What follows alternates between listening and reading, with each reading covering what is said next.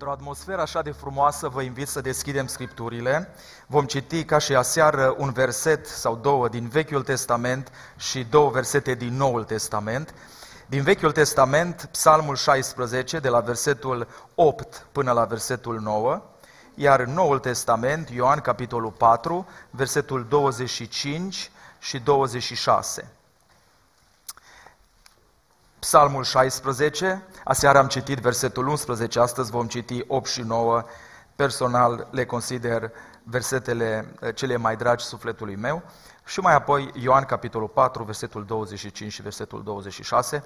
Din Psalmul 16 aș vrea să citim împreună aceste versete.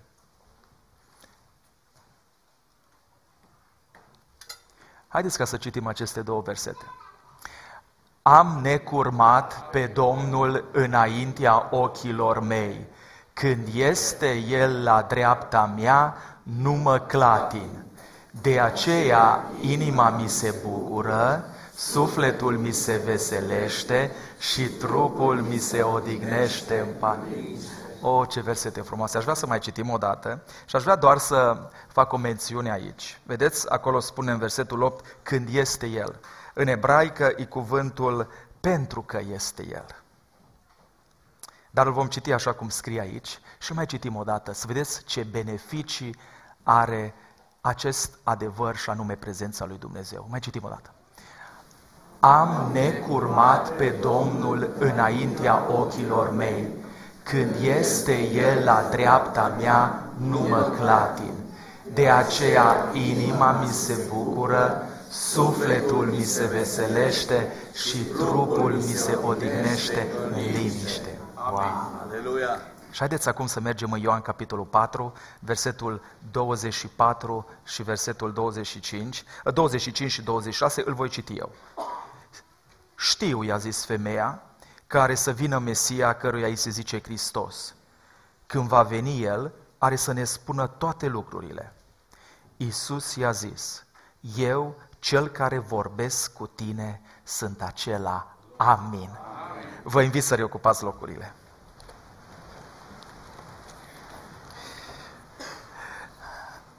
Sufletul meu este așa de înălțat și plin de bucurie după toate aceste cântări frumoase, după ce am văzut o echipă de slujitori așa de frumoasă aici în față, după ce v-am cunoscut tinerii aseară, am venit, am crezut că slujesc și pentru asta am venit, dar am venit și sunt bărbătat, sunt încurajat de tot ceea ce văd și de toată frumusețea din locul acesta. Dumnezeu să vă binecuvinteze. Vreau să mulțumesc personal fratelui păstor Ali Nemeș pentru încredere și pentru invitație. Domnul să te binecuvinteze, Domnul să binecuvinteze toți ceilalți slujitori uh, și întreaga echipă și biserica dumneavoastră. În această dimineață aș vrea să vă aduc un mesaj pe care l-am intitulat Ceva ce nu poate fi egalat. Ceva ce nu poate fi egalat. Poate că dacă ar fi să predic un singur mesaj, ar fi acesta, pe care vi-l aduc în această uh, dimineață înaintea dumneavoastră. Ceva ce nu poate fi egalat de absolut nimic. Dacă aș fi să te întreb, Gândește-te la singura experiență din viață pe care ai avut-o până acum, care nu poate fi egalată de absolut nimic. Care ar fi ea? Dar sincer. Poate un student ar spune în momentul când am intrat la facultate, cel care a terminat momentul de graduare. Nu știu, un moment pe care l-ai avut împreună cu familia și nu-l poți egala cu absolut nimic. Care ar fi momentul acela care nu poate fi egalat de absolut nimic? Am stat puțin și m-am gândit la mine și repede mi-am făcut o analiză și mi-am dat seama că lucrurile care nu pot fi egalate sau lucrul care nu poate fi egalat trebuie să fie un lucru care să mă susțină și când mi greu. Altfel, nu poate fi numit de neegalat. Da, diplomele m-au ajutat, dar când mi greu, nu sunt absolut deloc uh, benefice.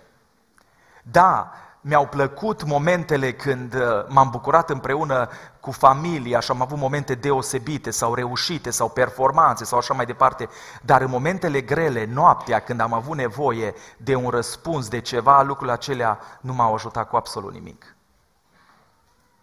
Și am realizat că există un singur lucru care nu poate fi egalat.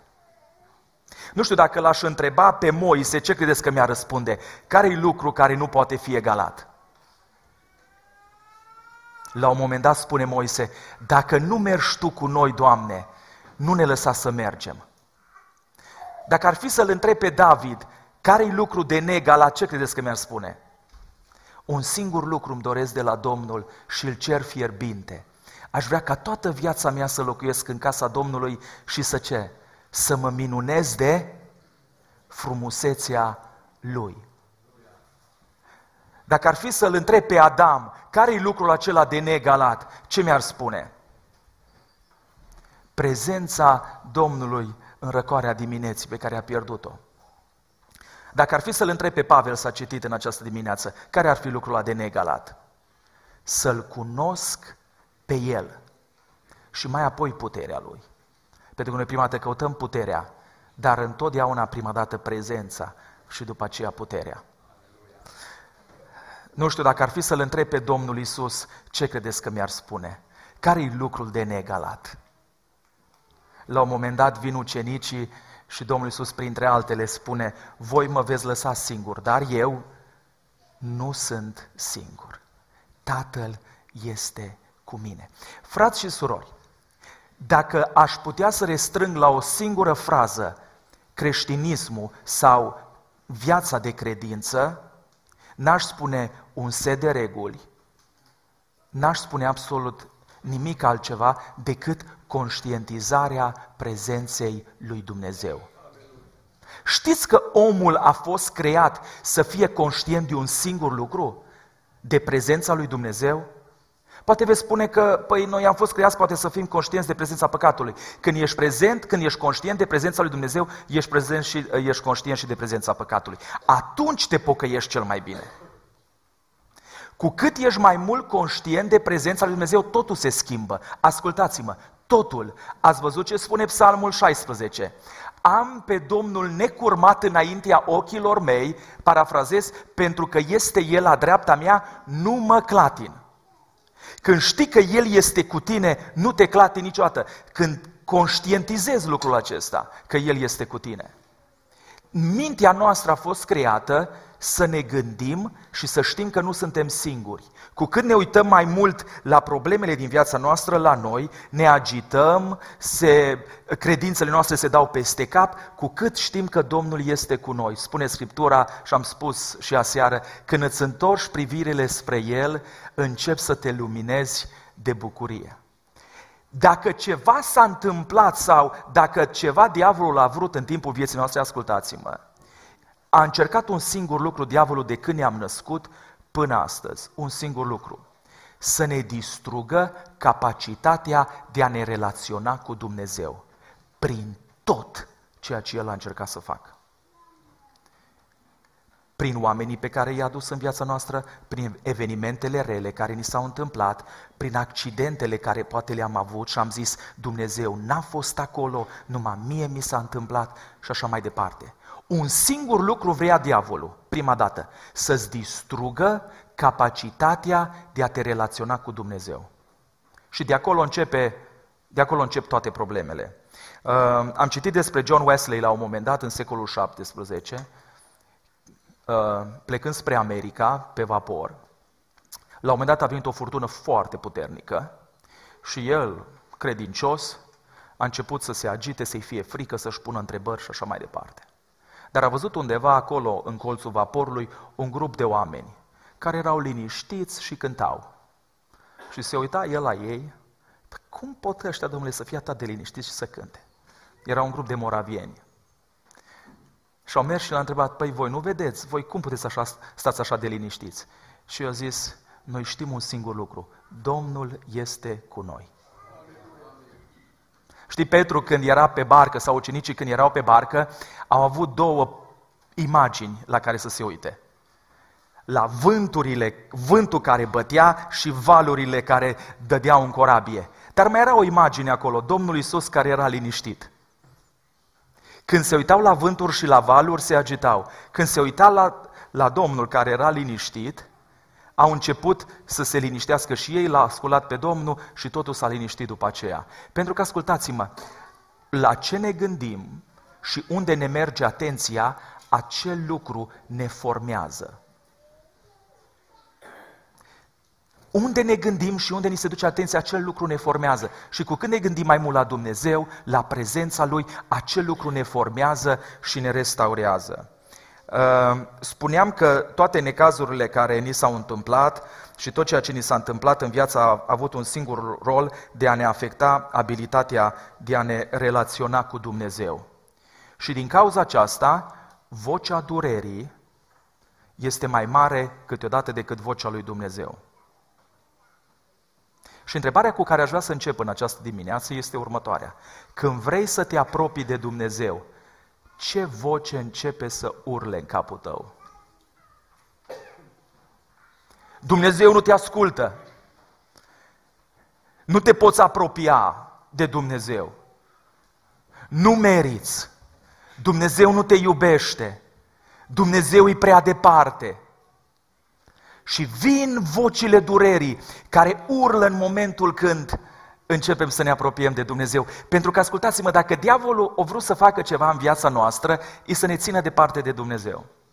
Ăsta e, pentru că el știe, când a, îl am pe Domnul necurmat înaintea ochilor mei și pentru că știu că este El la dreapta mea, nu mă clatinde absolut nimic. Și inima mi se veselește, și sufletul mi se bucură, și trupul mi se odihnește în pace. Știți, noi de multe ori nu putem să dormim bine noaptea. Știți de ce? Pentru că practicăm prezența altor lucruri decât prezența lui Dumnezeu. M-ați auzit ce am zis? Întrebarea e următoarea. Prezența cui o practicăm? Ce ne cuprinde mintea cel mai mult în fiecare zi? Hmm. Dar când practicăm prezența lui Dumnezeu, când suntem conștienți de Dumnezeu tot mai mult, când ne gândim tot mai mult la Dumnezeu, și sufletul, și inima, și trupul ni se odihnesc în pace. O, dacă am înțelege lucrul acesta, și de fapt spune la un moment dat Pavel în, uh, în epistolele lui, zic, umblați dar cărmuiți de Duhul și nu veți împlini faptele firii pământești. Adică nu fiți stresați ce să nu faceți, fiți stresați la cine vă gândiți, fiți stresați de modul sau cine vreți să vă conducă viața, adică Duhul Sfânt al lui Dumnezeu. Uh, am citit în Noul Testament despre o întâlnire a Domnului Isus Hristos cu o femeie. Femeia samaritiancă, dumneavoastră știți, sunteți uh, mulți în vârstă care aveți o umblare cu Dumnezeu. Și la un moment dat, uh, citim în Scriptură despre această femeie că a avut o viață grea așa cum poate multe surori au avut și poate unii frați. Și noi am avut. Femeia aceasta a ajuns să fie singură, a ajuns să nu-și mai vadă rostul în viață, probabil nu mai avea nicio speranță cu privire la viața ei. Probabil vocea durerii din cap îi zicea, nu mai meriți nimic bun. Uh, Dumnezeu te-a părăsit, nimeni nu te mai iubește. Cine știe câte gânduri avea femeia asta în mintea ei? Uh, povestea vieții ei, citind-o de acolo, îmi dau seama că s-a confruntat cu foarte multe lucruri. Și Domnul Iisus Hristos știa despre tot ce se întâmplă în sufletul ei. Asta e frumusețea, dragii mei, că Domnul Iisus știe absolut ce noi. Uitați, acum El știe scaunul pe care stăm. Știe tot ce simțim în suflet știe tot ce simțim în trup. Știe tot. Cunoaște tot. Absolut tot. Și știa și povestea ei. Și se hotărăște, spune cuvântul Domnului, că el avea de mers din uh, Iudeea în Galileea și spune, vreau să mă duc în Samaria pentru că este acolo cineva care are nevoie de prezența mea. Uh, Eu am acum o întrebare și vă provoc puțin aici. Poate unii nu o să fiți neapărat de acord cu mine. Ar fi putut Domnul să-i trimită un sul cu legile din Vechiul Testament. Să zică, uite așa, eu am de mers din Iudeea în Galileea, în mod normal n-ar trebui să mă duc prin Samaria, pentru că acolo îmi risc viața, ocolesc cum fac absolut toți evreii. Și uite-te, am aici o scrisoare. Vreau să pun câteva cuvinte și vă rog să-i o duceți personal la femeia asta, pentru că știu că suferă, pentru că știu că femeia asta nu-și mai vede niciun rost în viață. Putea să facă așa ceva? Și de ce nu i-a trimis? De ce nu i-a trimis 10 reguli? Uite-te care treaba. Dumnezeu te iubește și să-i fi scris câteva reguli acolo uh, într-o scrisoare. El a zis așa, doar prezența mea o poate salva, o poate scoate pe femeia asta din situația în care e. Doar dacă mă duc să stau lângă ea, doar dacă mă duc să vorbesc cu ea, doar dacă mă duc să-i arăt că se poate ieși de acolo. Doar prezența mea. Vă dați seama? Și de multe ori noi reducem creștinismul la câteva reguli, da, sunt foarte de acord cu regulile, cred că trebuie, ă, îmi impun reguli ca să fie o mărturie bună, chiar dacă știu că unele poate, ă, mă înțelegeți? Și încerc cât de bine pot să fiu un exemplu pentru cei din jurul meu.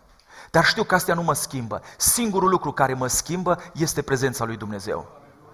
Și pe femeia asta, singurul lucru care a putut să o schimbe și a schimbat atât de radical, încât dintr-o femeie singură, fricoasă și mai știu eu cu câte alte probleme, a ajuns să fie un factor de trezire spirituală. Primul lucru pe care aș vrea să vi-l zic, prezența lui Dumnezeu lângă tine l-a costat foarte mult. Primul lucru pe care trebuie să-l înțelegem, uitați, suntem la cina Domnului. În Evrei, capitolul 10, versetul 19 și 20, spune că acum avem intrare slobodă în prezența lui Dumnezeu, prin sângele Lui și printr-o cale nouă și vie, care este perdeaua, care s-a rupt, adică prin trupul Lui. Când venim la cină, noi de obicei sărbătorim că suntem iertați.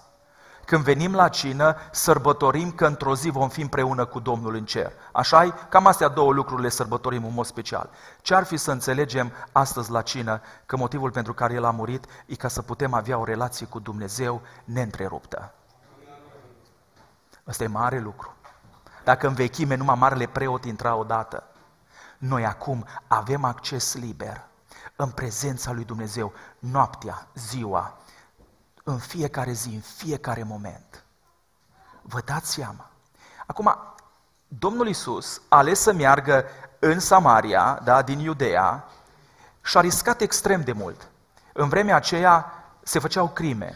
Samaritenii, cum prindeau un iudeu, îl omorau. Simplu. De sute de ani se urau unii pe alții. Iudeii se rugau ca samaritenii să nu ajungă la înviere. Era, erau dușmani. Și Domnul Iisus zice, îmi risc viața pentru că vreau să fiu în prezența la femeia asta. Risc orice, dar vreau să fiu în prezența ei. Vreau ca ea să fie în prezența mea. Mai mult de atâta, nici nu exista uh, șansă ca un evreu să stea să vorbească în plină stradă cu un samaritean. Cu atât mai mult cu o femeie. Cu atât mai mult cu o femeie slabă. Era pasibil de a fi acuzat de imoralitate. Și au zis, nu-mi pasă imaginea ei. Ea are nevoie de prezența mea. În timpul zilei mă duc și stau să mă vadă toți că stau și vorbesc cu ea. Nu-mi pasă de imagine, nu-mi pasă nici măcar de viață. Mă duc și stau pentru că are nevoie de prezența mea. Și a făcut Domnul Isus. A mers și a stat cu femeia asta în public și a avut o discuție. Pentru noi, frați și surori, prezența Domnului Isus l-a costat mai mult de atâta. Știți ce l-a costat? Ca noi să avem prezența Domnului în orice moment. Știți ce l-a costat? Viața. Viața. Vom reuși vreodată să prețuim prezența lui Dumnezeu mai mult decât orice, știind că l-a costat viața.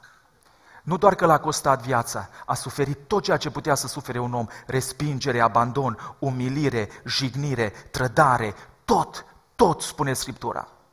Doar ca noi, într-o zi, să avem acces la prezența Domnului și să auzim în Matei, capitolul 28 și mai apoi în Evrei, capitolul 15 și iată, eu voi fi cu voi până la sfârșitul zilelor. Nu vă voi părăsi și cu niciun chip nu vă voi lăsa. L-a costat enorm de mult prezența lui Dumnezeu. Uh, ca, ca noi să avem prezența lui Dumnezeu, l-a costat viața. Aș vrea să nu uităm lucrul acesta. Cât l-a costat? Doi. Prezența lui Dumnezeu lângă tine este și atunci când te aștepți cel mai puțin. Unu, l-a costat enorm de mult. Doi, este și atunci când te aștepți cel mai puțin. Femeia aceasta a venit la ora 12, în timpul zilei, știa că e cel mai cald, care șanse să nu se întâlnească cu nimeni și n-a venit nici dimineața, nici seara când veneau femeile în grup. Ea a venit și singură, pentru că a zis, nu vreau să mă întâlnesc cu absolut nimeni. Cu absolut nimeni nu vreau să mă întâlnesc. Mi destul de greu, am destule probleme, nu mai vreau să aud de nimeni, vreau doar să vin să scot apă. Atât. Și când s-o aștepta cel mai puțin, se întâlnește cu cineva care reprezenta sursa durerii ei. Adică cu un bărbat. Femeia asta, ați citit probabil în Scriptură, a avut cinci soți. Cuvântul bărbat acolo în greacă este soț, iar cel pe care l-avea acum nu era soț. Toți ăștia cinci au lăsat-o, au divorțat de ea. Probabil că și fata asta, ca orice altă fată în, în tinerețe, o zis, de-abia aștept ziua anunții. Nu? Sunteți aici surori. De-abia aștept ziua anunții, va fi frumos și după aceea voi avea o viață frumoasă. A venit ziua anunții, a venit nunta. Și după o perioadă probabil scurtă de timp, a fost părăsită de bărbat. În vremea aceea bărbații puteau să lase femeile pentru motive foarte mici. E greu un divorț. Nimeni nu știe ce înseamnă un divorț, doar cel care o trecut pe acolo.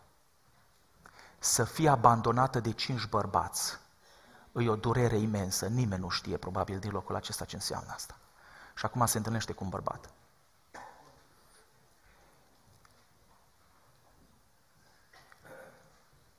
Un bărbat care n-a abandonat-o. Un bărbat care a stat cu ea. Pentru că femeia asta a avut nevoie de prezența lui, ca viața ei să fie restaurată. Frații mei și surorile mele, aș vrea să vă spun în această zi, atunci când ne simțim parcă și când credem că Dumnezeu nu-i lângă noi și când ne așteptăm cel mai puțin, nu uitați, atunci Dumnezeu și prezența Lui este lângă noi. Uh, mi-aduc aminte, eram uh, într-o zi, după mai multe greutăți de slujire, zicea și fratele Alin aici că sunt momente în slujire prin care treci și numai tu le știi, Eram extrem de supărat, eram extrem de derutat. I-am zis la soție, la Ani, Ani, simt că trebuie să ies afară din casă. Te rog frumos, lasă-mă, trebuie să mă plimb, că nu mai rezist. Era într-o marți, undeva după masa. I-am zis, tu rămâi acasă, roagă-te, eu vreau să mă duc un pic pe drumuri. Și m-am luat și m-am dus și în timp ce, povest, în timp ce mă duceam, vorbeam cu Dumnezeu, îi spuneam lui Dumnezeu, eram tare apăsat, tare dărâmat de foarte multe lucruri. Am și plâns un pic pe drum, m-am întors și mă întreabă soția, ești bine? Am zis să mai bine. Mă duc vineri la biserică. La noi era clădirea veche, se intra undeva dintr-un colț, așa, din dreapta. Imediat după m-a așteptat o soră și a zis, pace, pace. Face Călin, frate Călin. Domnul spune-mi, ești bine? Am zis, sunt bine. Uh, Domnul mar seara, marți după masa, mi-a pus pe inimă să mă rog acum pentru tine. Știți ce am realizat atunci? Că Domnul a fost tot timpul pe drum cu mine. Dar eu în supărarea mea, eu în durerea mea, eu nu l-am simțit. Dar El a fost tot timpul lângă mine. Atunci când te aștepți cel mai puțin, atunci când crezi că Dumnezeu nu-i lângă tine, vreau să spun în această dimineață, plin de bucurie, prezența lui Dumnezeu este lângă tine. Și dacă ceva ne ajută, dacă ceva ne întărește, am pe Domnul necurmat înaintea ochilor mei, pentru că este El la dreapta mea, nu mă clatin, dar de multe ori nu-L vedem, de multe ori nu mai realizăm că este El cu noi. 3. Prezența lui Dumnezeu este lângă tine și nu-i condiționată chiar dacă El este atot știutor.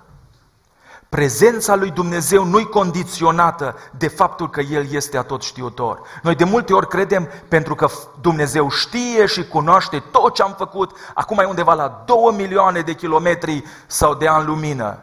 Și eu, într-un fel sau altul, trebuie ca să-L chem și să trag de El să vină mai aproape. Frații mei, sfințenia nu în afara prezenței lui Dumnezeu. Eu nu mă pot sfinți fără puterea Lui. Cum să-mi ia Dumnezeu singura sursă de putere? Dacă m-aș putea eu sfinți prin, prin faptele mele, n-ar fi trebuit ca să moară Isus. Dacă aș fi putut să fiu sfânt prin eforturile mele, n-aș fi avut nevoie de prezența Lui. Singurul factor, singurul motor, singura sursă de sfințire este prezența Lui Dumnezeu. Și când e cel mai greu și când avem nevoie de El cel mai mult, cu tot că El cunoaște absolut totul despre noi. El e acolo ca să ne ajute să ne sfințim, să ne întoarcem, să ne pocăim. Vedeți, diavolul vrea să ne mintă că Dumnezeu ne-a abandonat. E cea mai mare minciună pe care diavolul vrea să ne-o, ne-o pună în minte. Uitați, Iisus i-a cunoscut trecutul persoanei, femeii acesteia. I-a cunoscut statutul, i-a cunoscut și durerea, i-a cunoscut și păcatul. Dar au zis, în păcatul în care trăiești are nevoie de prezența mea ca să poată să iasă de aici. Are nevoie de prezența mea. Nu l-a împiedicat pe Dumnezeu să rămână acolo și să o scoată pe femeia asta din, uh, din starea ei. Și Domnul, în, prin faptul că întotdeauna e cu noi, El nu se sfiește să ne pună întrebări dificile. I-a pus o întrebare dificilă. I-a spus așa, uh, unde ți bărbatul? Unde ți soțul? L-a dus soțul. Și ea zice, ă, cinci soți am avut. N-am soț, n-am bărbat. Și el zice, da, bine ai zis, cinci soți ai avut și cel care l-ai acum nu ți bărbat. Aici ai spus adevărul. Ați observat că nu i-a dat în cap cu păcatul, ci a dus păcatul la lumina dragostei lui și în felul acesta a ajutat-o pe femeie ca să iase și din rușine și și din păcat. Ehm, pentru că întotdeauna Domnul ne pune întrebări dificile ca să experimentăm iertare, eliberare și vindecare. Dacă noi am înțelege lucrul acesta, frații mei, ieri eram la conferință și povesteam cu tinerii și una din întrebări a fost, dacă nu pot să vorbesc cu nimeni despre păcatul meu, despre starea mea, am vreo șansă? Nu prea. Nu există șansă trebuie să vorbești cel puțin cu Domnul și dacă nu trebuie să vorbești cu cineva. Întrebările dificile au menirea să experimentăm iertare, eliberare și vindecare. Nu știu, înțelegem lucrul acesta? Întrebările dificile n-au menirea să ne prindă în capcană, ci să experimentăm iertare, vindecare și eliberare. Dacă am înțelege lucrul acesta și când Duhul Sfânt vine și ne întreabă uh, și ne pune întrebări dificile, aș vrea să înțelegem că acesta e scopul. Eram la un moment dat în biserică și prezența lui Dumnezeu a venit deosebit, cel puțin am simțit-o așa, și în timp ce mă rugam, uh, știți, când vine prezența lui Dumnezeu, o simți inclusiv în trupul tău. Și Domnul dintr-o dată m-a conștientizat de faptul că gândesc despre un frate cum nu-i potrivit. Aveam eu o percepție așa. Nu neapărat că păcate multe. Așa aveam eu o părere. Știți că noi avem păreri despre oameni. ăla e cam așa. ăla e cam așa și niciodată nu se schimbă, ăla e cam așa și niciodată nu se schimbă. Și în timp ce mă rugam, a venit o, convinge, o convingere profundă în sufletul meu că trebuie să-mi schimb acum pe loc percepția față de persoana asta.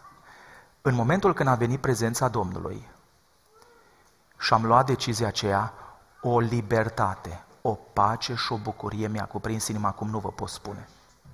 Dar puteam să mă potrivesc, puteam să, puteam să nu, nu, Doamne, că nu. Am cedat repede și în momentul acela, cel care a beneficiat am fost eu. Pentru că întrebările dificile întotdeauna au menirea ca să aducă iertare, eliberare și vindecare. Și la final, În primul rând, prezența lui Dumnezeu l-a costat mult. Prezența lui Dumnezeu este când te aștepți cel mai puțin. Prezența lui Dumnezeu nu e condiționată de a tot știința lui. Și în ultimul rând, prezența lui Dumnezeu ne ajută să ne descoperim adevărata identitate și adevărata chemare. Spune la un moment dat cuvântul Domnului că după ce Domnul Iisus Hristos a rămas lângă femeia asta, imaginați-vă câtă nesiguranță era în femeia asta. Cinci soți o avut și toți o rănit-o. Și acum stătea în prezența unui bărbat. Îmi imaginez că vrea să fugă de acolo în orice moment. Mă înțelegeți? Vrea să fugă de acolo. Dar prezența plină de pace, plină de dragoste a Domnului a ținut-o, a ținut-o, a ținut-o. Până în momentul în care zice femeia, știu că o să vină unul care e Hristosul. Și o să ne descopere el tot adevărul. Și Domnul zice, eu sunt acela. În momentul acela, spune Scriptura, că a lăsat găleata jos și de data asta plină de încredere, a mers în sat, a spus despre Hristos și oamenii au început ca să se întoarcă la El. Dragii mei, vreau să vă spun ceva. Dacă vrem să descoperim cine suntem noi cu adevărat, numai în prezența lui Dumnezeu se poate întâmpla lucrul ăsta. Dacă vrem să știm ce am fost creat să facem, numai în prezența lui Dumnezeu se poate lucrul ăsta. Noi nu ne descoperim identitatea în singuri. Astăzi lumea și psihologia spune, te poți descoperi cine ești. Nu te poți descoperi cine ești. Poți să afli cine ești în prezența Lui. Numai în prezența Lui. Eram, uh, după câțiva ani de studiu, am ales ca să mă echipez pe partea aceasta de consiliere. Și cu cât treceau anii și intram în problemele astea, mi-am dat seama ce m-am băgat. Probleme cu oamenii mari. Nu poți să te dezlegi de ceea ce îți spun oamenii, că am poveri extrem de mari. Și aveam și o durere, că nu-i puteam ajuta așa cum aș fi dorit eu. Că trebuie să facă și omul, nu-i destul tu să le spui multe lucruri. Și cazuri după cazuri și cazuri după cazuri și am zis, Doamne, eu mă las de treaba asta. Mi-e foarte greu. Nu mi-e bine că pot să mă duc să predic și să fiu păstor și predicator. De ce să stau cu greutățile oamenilor zilnic și probleme grave și grele și așa mai departe? Dar uh, la un moment dat, când am început să mă echipez, am zis, Doamne, mi-ar plăcea într-o zi să-i ajut eu pe alții, să-i pot învăța pe alții, să se deschidă o școală în Dublin de consiliere, dacă se poate să fie cu acreditare creștină. Și în prima zi de studiu mi-am, mi-a adus aminte și am zis, Doamne, dacă va veni odată o zi, aș vrea un colegiu din Irlanda de Nord, care e singurul colegiu creștin acreditat pe consiliere, să lucrez cu ei. Și au trecut ani și, cum v-am spus, frământat, vroiam să mă las într-o zi, la, undeva la ora 10-11, m-am pus pe genunchi, o altă zi în care i-am spus soției, te rog frumos, lasă-mă în cameră. Și am început să plâng înaintea lui Dumnezeu și am zis, Doamne, mă las. Mă las și gata, revin la ce am făcut și gata.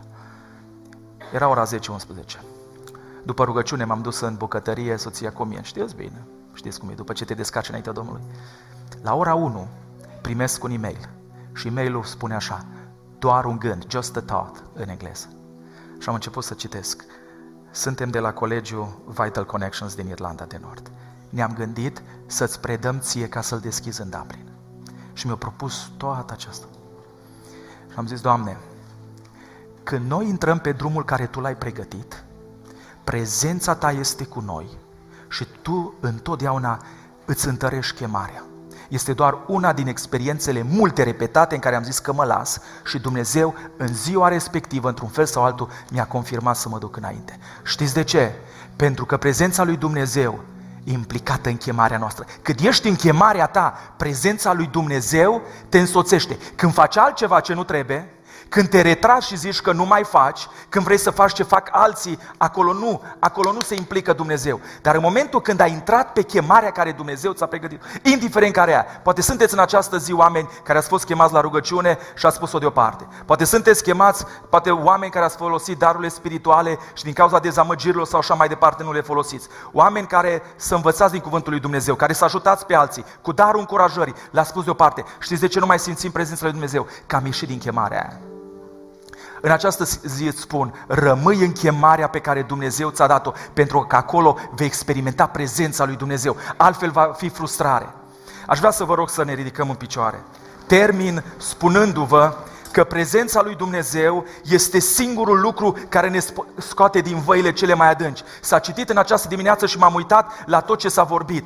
Toate îndemnurile au fost despre prezența lui Dumnezeu. De la Psalmul 23, dacă vă uitați, toți frații au spus același lucru. La un moment dat spune psalmistul în Psalmul 23, chiar dacă ar fi să trec prin valea umbrei morții, nu mă tem de niciun rău. De ce?